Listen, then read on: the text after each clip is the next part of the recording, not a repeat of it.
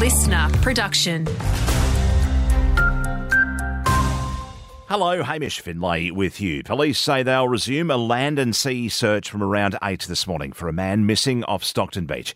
Emergency services were called after a group got into trouble in the water. One was taken to hospital as a precaution, two others weren't injured. However, despite a search involving police, the Westpac rescue chopper, and lifesavers, the man couldn't be found. Police say they have now charged over 100 people involved in the Newcastle port blockade over the weekend.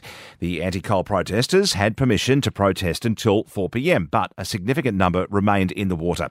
Among them, Reverend Alan Stuart, who at 97 is one of the oldest people ever charged in Australia. Police say no one was injured in the arrests and the processing could take some time.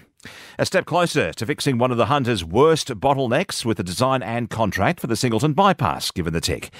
Acciona Construction Australia have been awarded the $700 million eight kilometre project. It will remove five sets of traffic lights. It will make those car movements, some 15,000 cars a day, will be much smoother, both for those people getting through Singleton but also local residents. It's a massive investment. That's Regional Roads Minister Jenny Aitchison there. Major work will get underway mid next year and it should be open in late 2026.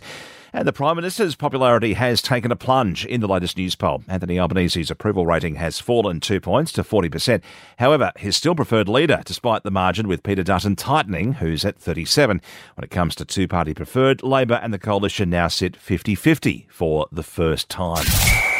Updating sport, Australia's World Cup hangover has continued with the 44 run loss in this morning's second T20 against India. India leads the series 2 0 with three games to play.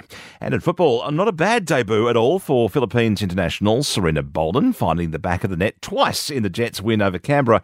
Goals to Emily Van Egmond and Lauren Allan put the result beyond doubt, sinking United 4 3.